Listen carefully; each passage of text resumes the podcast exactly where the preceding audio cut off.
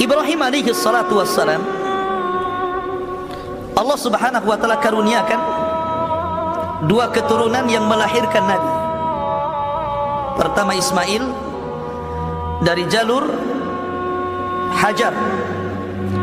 Yang kemudian melahirkan anak turunannya penutup para nabi dan rasul.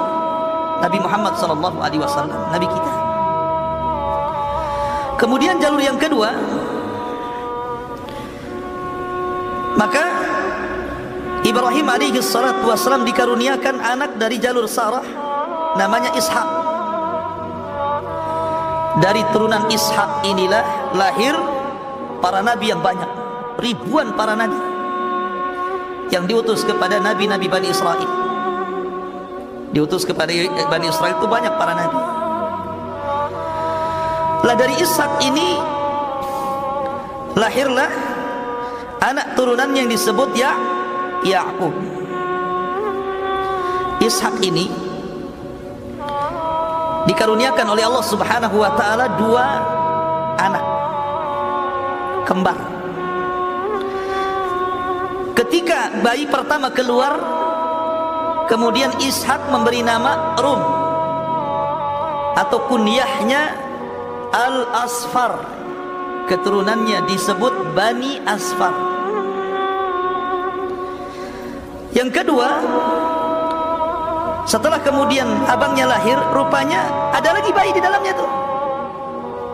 Ya. Kemudian melahirkan lagi maka bayi itu disebut Yakub karena apa? Lahir setelah abangnya lahir. Itu bahasa Arabnya Yakub namanya. Yakubu aku jadi nyusul abangnya begitu. Maka disebut Yakub. Ya. lah Yakub ini disebut Israel ada yang mengatakan Israel ini kan dari bahasa Ibrani. Ada yang mengatakan il itu artinya Allah. Israel itu artinya Abdullah. Ada yang mengatakan Israel artinya Sara ilallah artinya hijrah kepada Allah setelah Yakub kemudian lahir dan kita tahu bahwa Allah Subhanahu wa taala berjanji kepada Ibrahim alaihi salatu wassalam bahwa dia akan menyaksikan anak dan cucunya. Jadi Ibrahim itu ketika Yakub lahir dia masih hidup. Dan itu disebutkan di dalam Al-Qur'anul Karim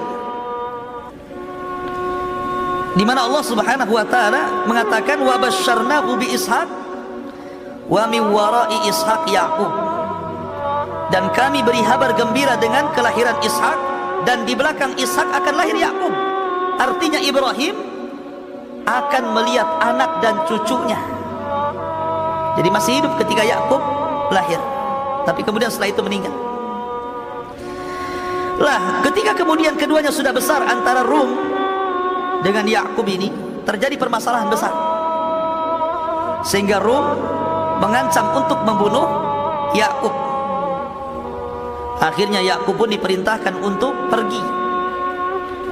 Maka pergilah Yakub menuju sebuah tempat di Irak, ada yang mengatakan di Haran, ada yang mengatakan ke Irak.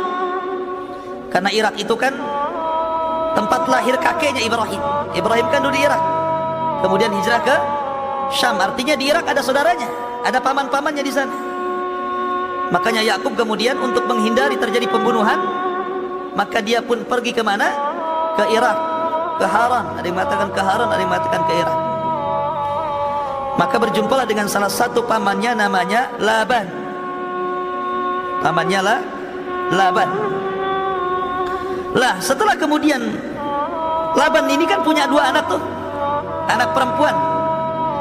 Satu namanya Lia, itu kakaknya.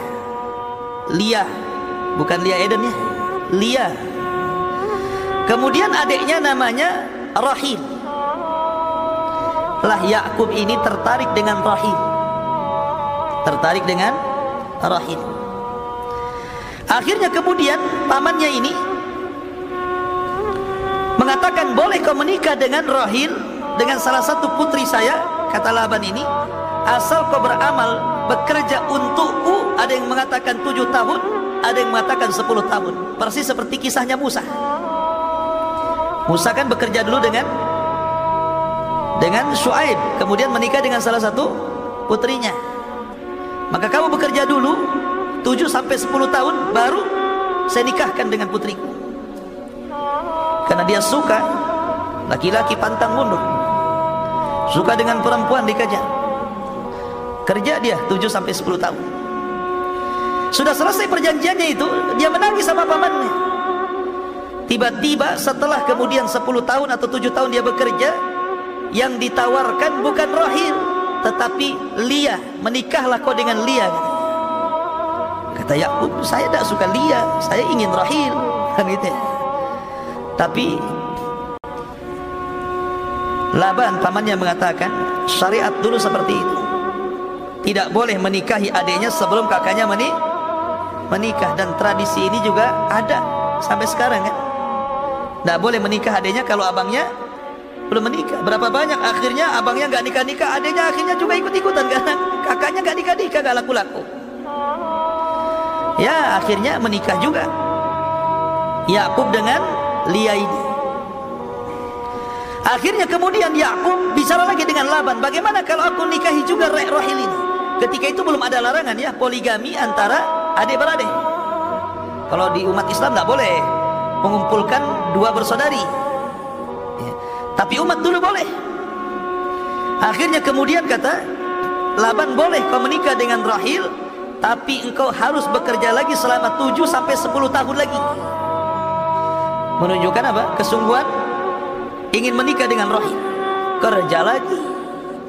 7 tahun sampai 10 tahun. Setelah itu baru menikah dengan Rahim maka Yakub resmi punya dua istri adik kakak. Kakaknya namanya Lia adiknya namanya Rahim lah dari kemudian pernikahan dengan Lia Allah subhanahu wa ta'ala takdirkan kemudian punya anak enam. Dari Lia punya anak enam ada yang mengatakan lima laki-laki dan satu perempuan. Di antara anak-anaknya ya Yahuda, Lawa, dan yang lainnya. Kemudian dari Rahil punya anak dua. Yusuf yang kelak akan jadi nabi. Kemudian adiknya bin Yamin. Adiknya bin bin Yamin. Lah Dua istrinya ini memiliki masing-masing punya budak. Jadi Lia punya budak perempuan, kemudian Rahil punya budak perempuan. Akhirnya kemudian Lia memberikan budaknya untuk digauli oleh suaminya Yakub. Begitu juga Rahil mengizinkan budaknya untuk digauli Yakub. Punyalah anak dari budaknya ini. Jadi genap anaknya Yakub dari dua istri yang merdeka dan dua budaknya semua dua belas anak. Dari sinilah keturunan Bani Israel. Dari 12 disebut Asbat namanya. Ya. Lah akhirnya kemudian setelah ke, lama kemudian di Irak maka diboyonglah keluarga Yakub ke mana? Ke Syam. Ke Syam ke Baitul Maqdis. Akhirnya berdamai dengan si Rum abangnya sudahlah jangan bertengkar kita berdamai dan Yakub pun mendoakan kepada anak-anaknya Allahumma barik fiya waj'al fi dzurriyyati nubuwatan wa kitaban. Ya Allah berkahilah diriku dan jadikan anak keturunanku para nabi dan engkau turunkan kitab kepada mereka. Makanya seluruh keturunan Yakub banyak yang jadi nabi. Karena doa Yakub kepada Allah Azza wa Jalla. Nah dari sini masyarakat muslimin yang dimuliakan Allah Azza wa Jalla berarti Yakub atau disebut dengan Israel itu punya anak 12. Lah Allah takdirkan salah satu istri Yakub itu meninggal duluan. Siapa namanya? Rahim, ibunda daripada Nabi Yusuf. Ketika melahirkan adiknya Binyamin, meninggal Rahim. Padahal Yusuf masih kecil dan Benyamin masih bayi. Akhirnya kemudian karena Yusuf ini selalu dimanjakan oleh ibundanya Rahil. ketika meninggal ibunya tentu kasih sayangnya berkurang. Akhirnya kemudian untuk menutupi kasih sayang ibunya maka sebagai ayah Yakub memposisikan dirinya bukan hanya bapak tetapi ibu bagi Yusuf dan Binyamin. Jadi kasih sayangnya lebih dibandingkan saudara-saudara yang lainnya. Dari sinilah kecemburuan muncul dari saudara-saudara Nabi Yusuf kenapa bapak saya kok lebih cinta kepada Yusuf? Dibandingkan kepada kami katanya. Padahal Yakub itu tujuannya apa? Mengobati Yusuf karena meninggal orang tuanya ibunya meninggal. Sementara kalau seandainya dirawat oleh istri-istri istri Yakub Lia mungkin tidak sesayang ibunda kandungnya kan begitu ya? Makanya Yakub lebih mencintai Yusuf. Apalagi setelah kemudian Yusuf bermimpi bahwa dia melihat 12 bintang yang sujud kepadanya. Tanda kenabian makin sayang lagi Yakub kepada Yusuf. Makin hasad lagi kawan-kawannya saudara-saudaranya itu. Lah akhirnya karena hasadnya itulah ikhwatu fidin muliakan Allah azza wa jal maka saudara-saudara Yusuf yang bukan daripada apa namanya uh, Rahil tapi dari Lia maka mereka sepakat untuk mencelakai Nabi Yusuf alaihi salatu wassalam. Dari sinilah kita kenal dengan kisah pembuangan Yusuf ke dalam sumur. Singkat cerita bahwa Bani Israel ini ikhwatu fiddin ada yang baik seperti Yusuf dan Benyamin baik. Ada yang jahat seperti saudara-saudaranya sehingga mereka kemudian sepakat. Sebagian mereka mengatakan uktulu Yusuf. Bunuh saja Yusuf itu katanya. Yang lain mengatakan awit rahuhu ardon atau kita lempar saja ke hutan. Yang lain mengatakan la taqtulu Yusuf wa alqu fi ghayabatil jub. Jangan dibunuh. Kita buang saja ke tempat yang jauh katanya.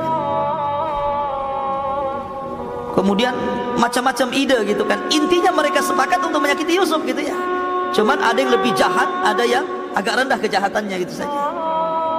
Dari sini bahwa Bani Israel itu bertingkat-tingkat, ada yang baik, ada yang jahat. Gitu. Lah ikhwatu fil menyakan Allah Azza wa Jalla, tetapi kemudian mereka di akhir hayat bertobat kepada Allah Azza wa Jalla. Jadi sebelum kematian Yakub, orang-orang yang pernah menyakiti Yusuf dari saudara-saudaranya bertobat kepada Allah Azza wa Jalla sehingga Allah Subhanahu wa taala berfirman am kuntum syuhada? Id hadara yaqubul id hadara yaqubal mautu? Id qala li banihi ma ta'buduna min ma ta'buduna min ba'di? Qalu na'budu ilahaka wa ilaha abaika ibrahim wa ismail wa ishaqa ilahan wahidan wa nahnu lahu muslimun.